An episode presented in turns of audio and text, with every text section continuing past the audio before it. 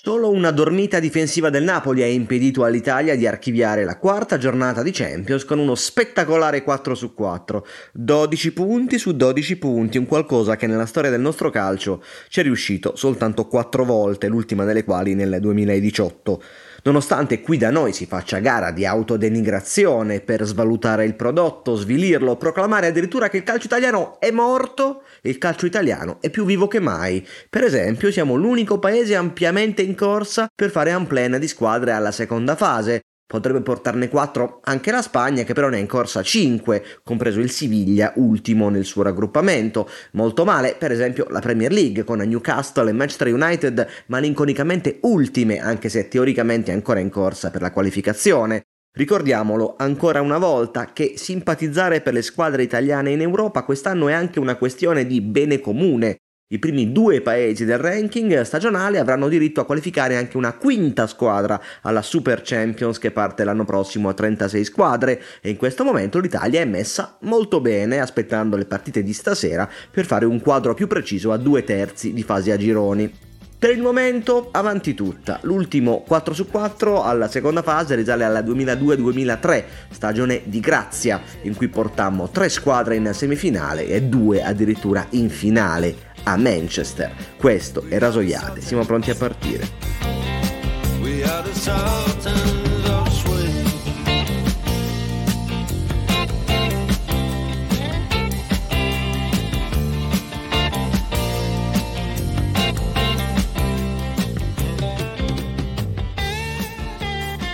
Oggi è giovedì 9 novembre, io sono Giuseppe Pastore e questo è Rasoiate, il primo daily podcast che parla di calcio e attualità con il taglio di cronache. Degli otto tempi sin qui disputati dall'Inter in quattro partite di Champions League, due a partita per quattro partite, solamente il secondo tempo contro il Benfica è stato all'altezza dei picchi toccati in campionato, per esempio contro il Milan, la Fiorentina, ma anche contro la Roma, l'Atalanta. La sensazione che Inzaghi in questa fase stia prediligendo il campionato anche su input della società è cresciuta fino a diventare quasi una certezza alimentata anche dal robusto turnover regolarmente applicato in Europa, dove la coppia Turam-Lautaro è stata schierata solo una volta su quattro dall'inizio. Nella testa di Inzaghi e di tutto il gruppo, ferocemente sintonizzato sulla seconda stella, Inter-Frosinone domenica sera vale più di Salisburgo-Inter di ieri sera. Tutto ciò però non impedisce all'Inter di vincere, vincere ancora e staccare il biglietto per gli ottavi di finale con due turni d'anticipo come non le succedeva dal 2004, tempi di vacche grasse, l'Inter di Mancini e Moratti, altre proprietà e altri bilanci ugualmente non proprio impeccabili. Proprio come è successo a Bergamo, a Salisburgo l'Inter vince come vincono le grandi squadre, aspettando con pazienza, accettando la fisicità e la velocità dei giovanissimi avversari, comunque rischiando molto poco, non dando mai la sensazione di perdere il controllo della situazione e alla fine appunto con pazienza passare alla cassa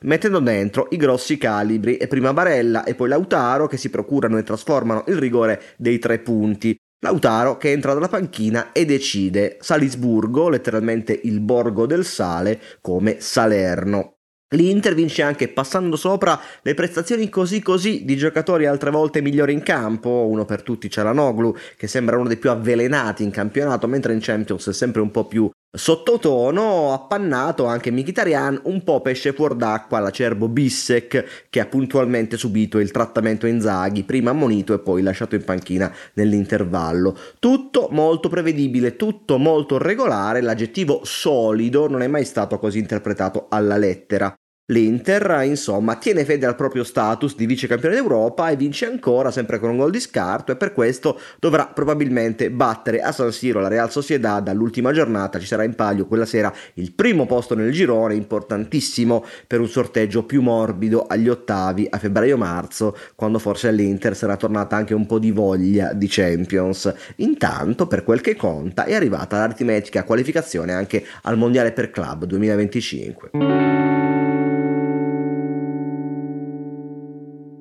Come avrete intuito dal commento su Salisburgo Inter, a differenza di martedì non è stata una serata di Champions che racconteremo ai nipotini. Non fa eccezione una Napoli Union Berlino davvero noiosa per due motivi. Intanto il livello rasoterra dei tedeschi, capaci di pungere solamente in contropiede, il povero Bonucci che nonostante i proclami in un contesto di così basso livello fa la figura di certi attori di terza età tipo De Niro, costretto a recitare in diversi filmacci per pagare gli alimenti. Il secondo è l'impossibilità del Napoli di replicare il livello stellare della passata stagione, un confronto davvero ingrato che però torna subito in mente ogni volta che vediamo questo Napoli accontentarsi, rallentare, adagiarsi su una circolazione di palla piuttosto grigia il primo tempo è stato anche buono, con un gol, un gol annullato, un palo, un dominio territoriale indiscutibile, nonostante l'applicazione dei volenterosi tedeschi. Il secondo tempo però si è aperto con un gol subito piuttosto ridicolo, in contropiede da calcio d'angolo a favore, battuto con troppa fretta e troppa distrazione, a cui è seguito un dominio territoriale di nuovo, stavolta però sterile e svogliato, come se la pucundria, parola bellissima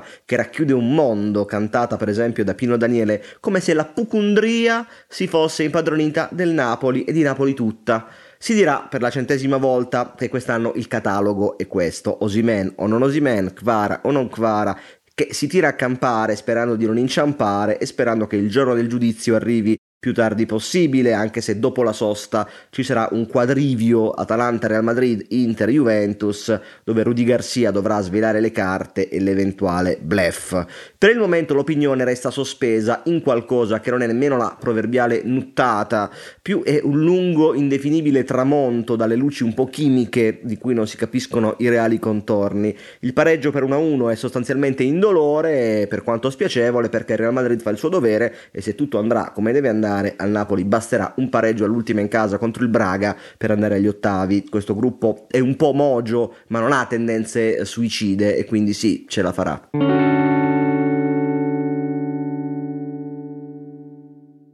Proseguiamo questa gran bella settimana con l'Europa League e la Conference League con Roma, Atalanta e Fiorentina in campo. Tutte e tre le squadre guidano i rispettivi gironi e hanno possibilità molto concrete di staccare il biglietto per la seconda fase già da stasera, con due ricadute positive molto importanti, risparmiare energie preziose per il campionato, tema che sta molto a cuore per esempio a Murigno, e puntare con una decisione al primo posto nei vari gironi che le esenterebbe dal turno dei sedicesimi di finale di febbraio riservato alle seconde classificate. La Roma sarebbe certamente prima vincendo a Praga, ma tutto sommato andrebbe bene anche un pareggio vista la morbidezza delle altre due partite contro Servette e Sheriff Tiraspol. L'Atalanta è chiamata a battere lo Sturm Graz per passare passare il turno, anche se per il primo posto quasi certamente sarà decisiva la quinta partita Atalanta Sporting. Gasperini ha qualche assenza con cui fare i conti, Scalvini, Ruggeri, De Ketelar, che ha vistosamente rallentato dopo il promettente inizio di stagione, il belga ha un piccolo fastidio al collaterale, probabilmente tornerà a disposizione dopo la sosta. Più complicato il discorso in Conference League per la Fiorentina che dopo le tre sconfitte consecutive senza segnare il campionato è chiamata a un'altra buffata contro il modestissimo Ciukaricchi e poi a vincere almeno una delle due gare rimanenti contro Genk e Ferencvaros. Oh, sul fronte romano incombe il derby di domenica pomeriggio preceduto dal solito stucchevole teatrino di mani avanti. Siete favoriti voi, no siete favoriti voi, ma voi avete due giorni di riposo in più. E ma voi giocate un amichevole. E ma Sarri manca di rispetto agli avversari, una roba di un provinciale che la metà basta, una roba che fa urlare un chi se ne frega, grande come una casa, tutti quelli che vivono al di là del grande raccordo anulare. Una cosa spiacevole, soprattutto perché condotta da due allenatori che hanno scritto pagine importanti di storia del calcio italiana e anche internazionale, hanno vinto scudetti, coppe e non meritano di svilirsi a vicenda con questo rimpiattino. Sarà che l'atmosfera romana intossica un po' tutto e impedisce persino di dichiararsi sereni prima di un derby destinato come sempre a lasciare scorie pesanti nella testa di chi lo perderà, soprattutto adesso che c'è la pausa delle nazionali, ma davvero a Roma non si può pensare ed esprimere calcio in modo diverso da questo? Per oggi è tutto, alle 17 vi ricordiamo anche la quarta puntata dello Stellato di Fernando Siani, un podcast sul calcio e su quello che ci fa discutere ogni santo giorno. Rasoiate torna, come sempre, domani mattina.